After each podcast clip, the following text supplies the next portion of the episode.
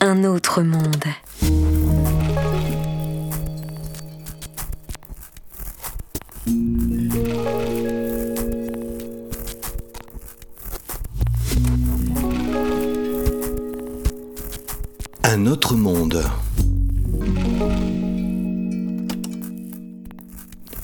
Portraits sonores de gens ordinaires qui racontent des histoires extraordinaires, présentés par Richard Federman.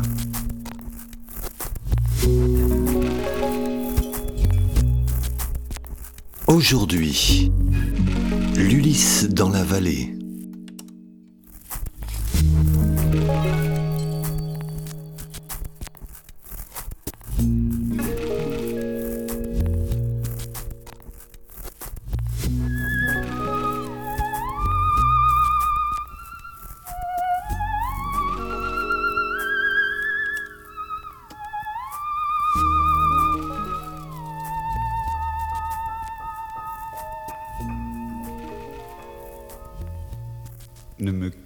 Quitte pas, il faut oublier, tout peut s'oublier, qui s'enfuit déjà. Ouais. Oublier le temps Donc tu enregistres là. des malentendus et le temps perdu. Donc je commence par lire un texte qu'une amie m'a envoyé qui est tiré d'un d'un livre de Balzac qui s'appelle Le lys dans la vallée. Voici le texte, il est assez court.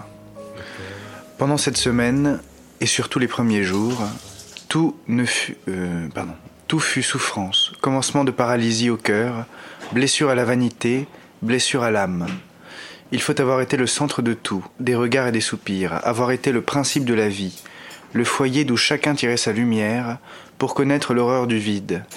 Les mêmes choses étaient là, mais l'esprit qui les vivifiait s'était éteint comme une flamme soufflée.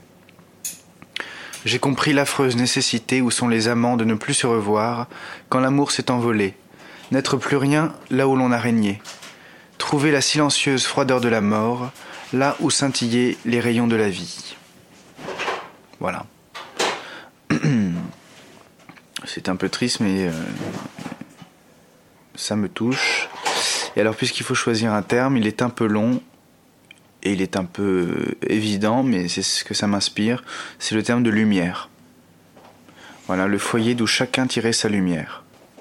Quand même assez révélateur. Alors. euh,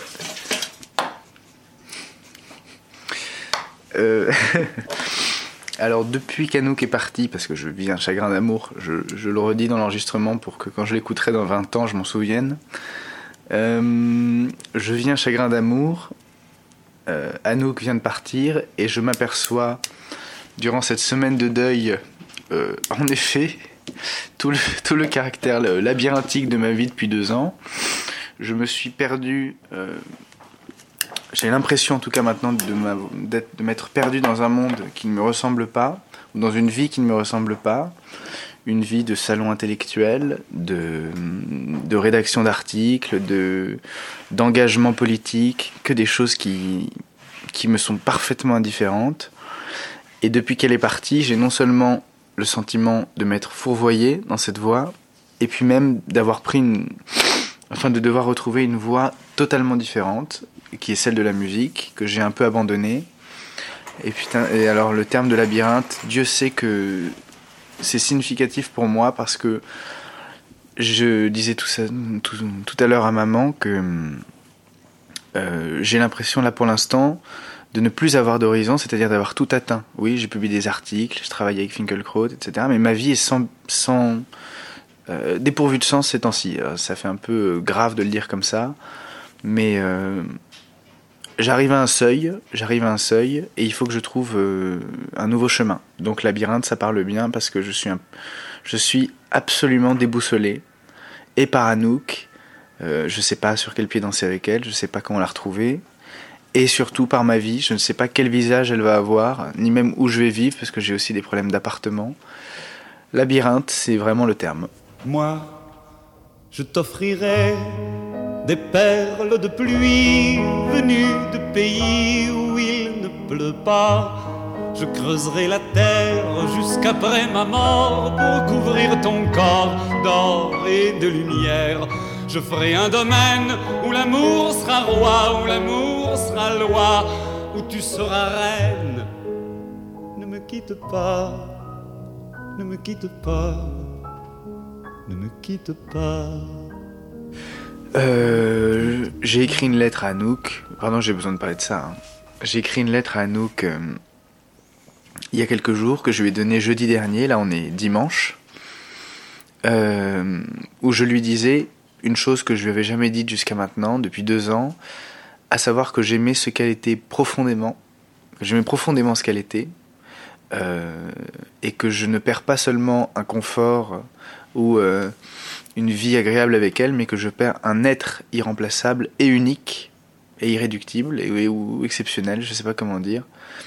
Et c'est pas c'est pas le nouveau visage de ma vie qui m'effraie, c'est le fait d'être sans elle dans la vie, parce que sa présence comblait tout.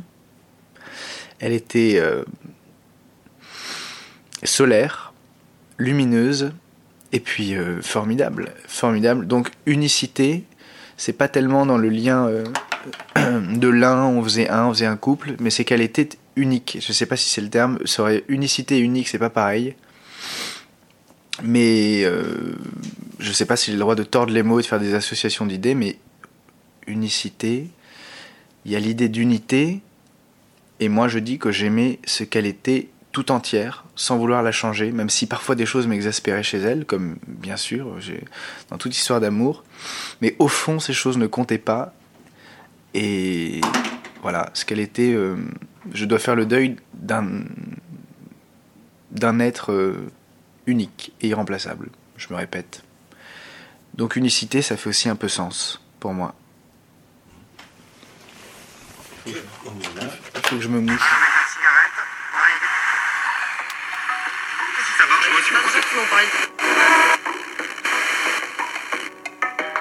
Ne me quitte pas, je t'inventerai des mots insensés que tu comprendras. Je te parlerai de ces amants-là qui ont vu deux fois leur cœur s'embraser. Je te raconterai l'histoire de ce roi mort de n'avoir pas rencontrer. Ne me quitte pas. Ne me quitte pas. Ne me quitte Un autre monde. Il y a deux choses, ça m'inspire deux choses. Je sais pas si Anouk l'entendra un jour cet enregistrement, donc, euh, mais je peux me permettre de le dire. Euh, c'est vraiment le terme médiocre, c'est-à-dire euh, j'ai vraiment l'impression ces temps-ci d'être un naze et d'avoir surtout été naze avec elle. J'ai manqué d'attention, j'ai été euh, injuste, j'ai fait plein de conneries avec elle. Et je me rends compte maintenant. Donc évidemment c'est une blessure narcissique, la rupture amoureuse, parce qu'on se dit, tu sais c'est la chanson que je lui disais tout le temps d'ailleurs, dites-moi qu'elle est partie pour un autre que moi, mais pas à cause de moi.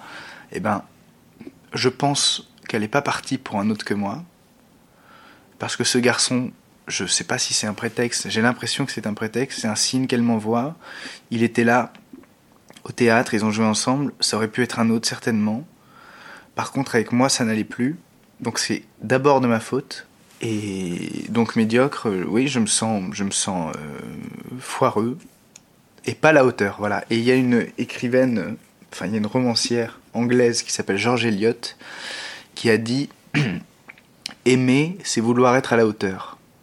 Et elle conclut en disant heureux sont les gens qui ont la chance de vivre devant un public exigeant. Et bien finalement, moi je voulais être à la hauteur pour Anouk. J'avais une exigence vis-à-vis de moi-même et j'ai travaillé. Alors je me suis fourvoyé, j'ai dit tout à l'heure, dans une mauvaise voie, mais en attendant j'ai travaillé et j'étais aussi porté par elle. Et ce que je te disais Richard ce matin, c'est que j'ai travaillé d'abord pour ma mère au, collège et au lycée. J'ai travaillé pour, pour ma première amoureuse, Élise, pour arriver à Paris. Et ensuite j'ai travaillé pour Anouk. J'étais porté par elle, donc je voulais être à la hauteur. Et là j'ai plus personne pour qui, à part ma mère, mais j'ai plus personne pour qui avancer, j'ai plus de carburant et je me sens médiocre. Et le dernier truc que ça m'inspire, mais ça c'est méchant et c'est narcissique, c'est que je crois que le garçon avec qui elle est partie est un peu médiocre et qu'il est un peu banal, mais je me trompe certainement, sinon elle serait pas allée vers lui. Et que euh, elle a voulu prendre un, opposé de moi, un jeune garçon de 18 ans, euh, qui a sans doute énormément de qualités, sinon elle serait pas avec lui, mais qui aussi euh, fume de la beuh, va voir des concerts de rap, met des grosses baskets et une chaîne en or. Et ça, tu vois, ça me, fait mal au cœur. Mais si un jour elle entend ça, Anouk ne m'en veut pas d'avoir dit ça parce que c'est méchant et on l'a tous pensé. Et rappelle-toi du mal que t'as pensé de Pauline quand je suis parti avec elle. Voilà. C'est dur à vivre ça. Il y en a une comme ça, elle est pour moi. Je les attire toutes. Je ne pourrais plus quoi. Qui tombe jamais amoureux de moi. C'est pas grave parce que oui, c'est de ce qui va être. Mon père porte un beau chapeau qu'il attache dans son dos. Ses longs cheveux. Et quand il y a du vent, ils viennent dans ses yeux.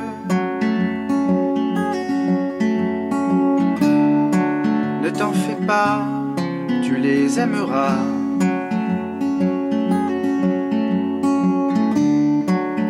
Tu verras, il y a une place pour toi.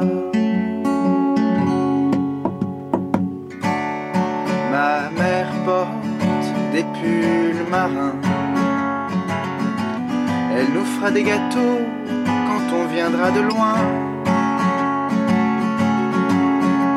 Mon oncle est un gars sympa. Et quand on passe à table, il lance des débats. Dans le jardin pousse au des hortensias. Dans le salon crépite toujours un feu de bois.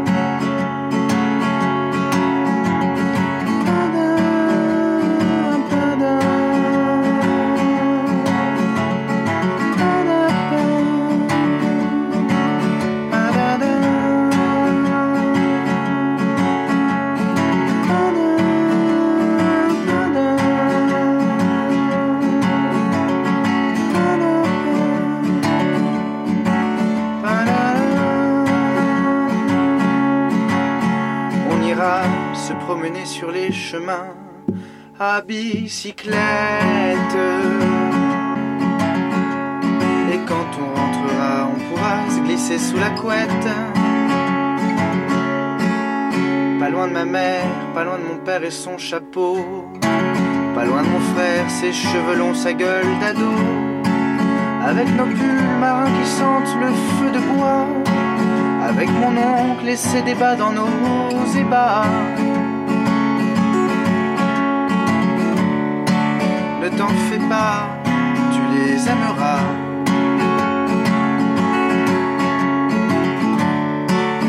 Tu verras, tu rentreras dans les débats.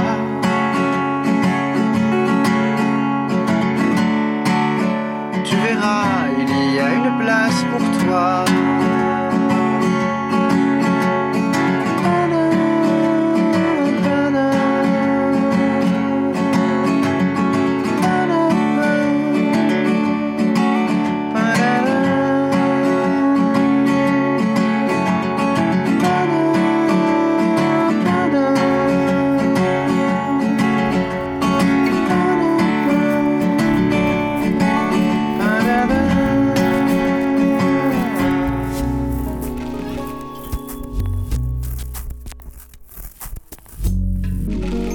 C'était l'Ulysse dans la vallée.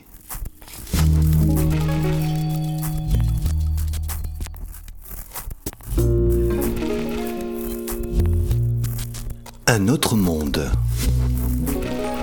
Des portraits sonores de gens ordinaires qui racontent des histoires extraordinaires, présentés par le journaliste nomade Richard Federman.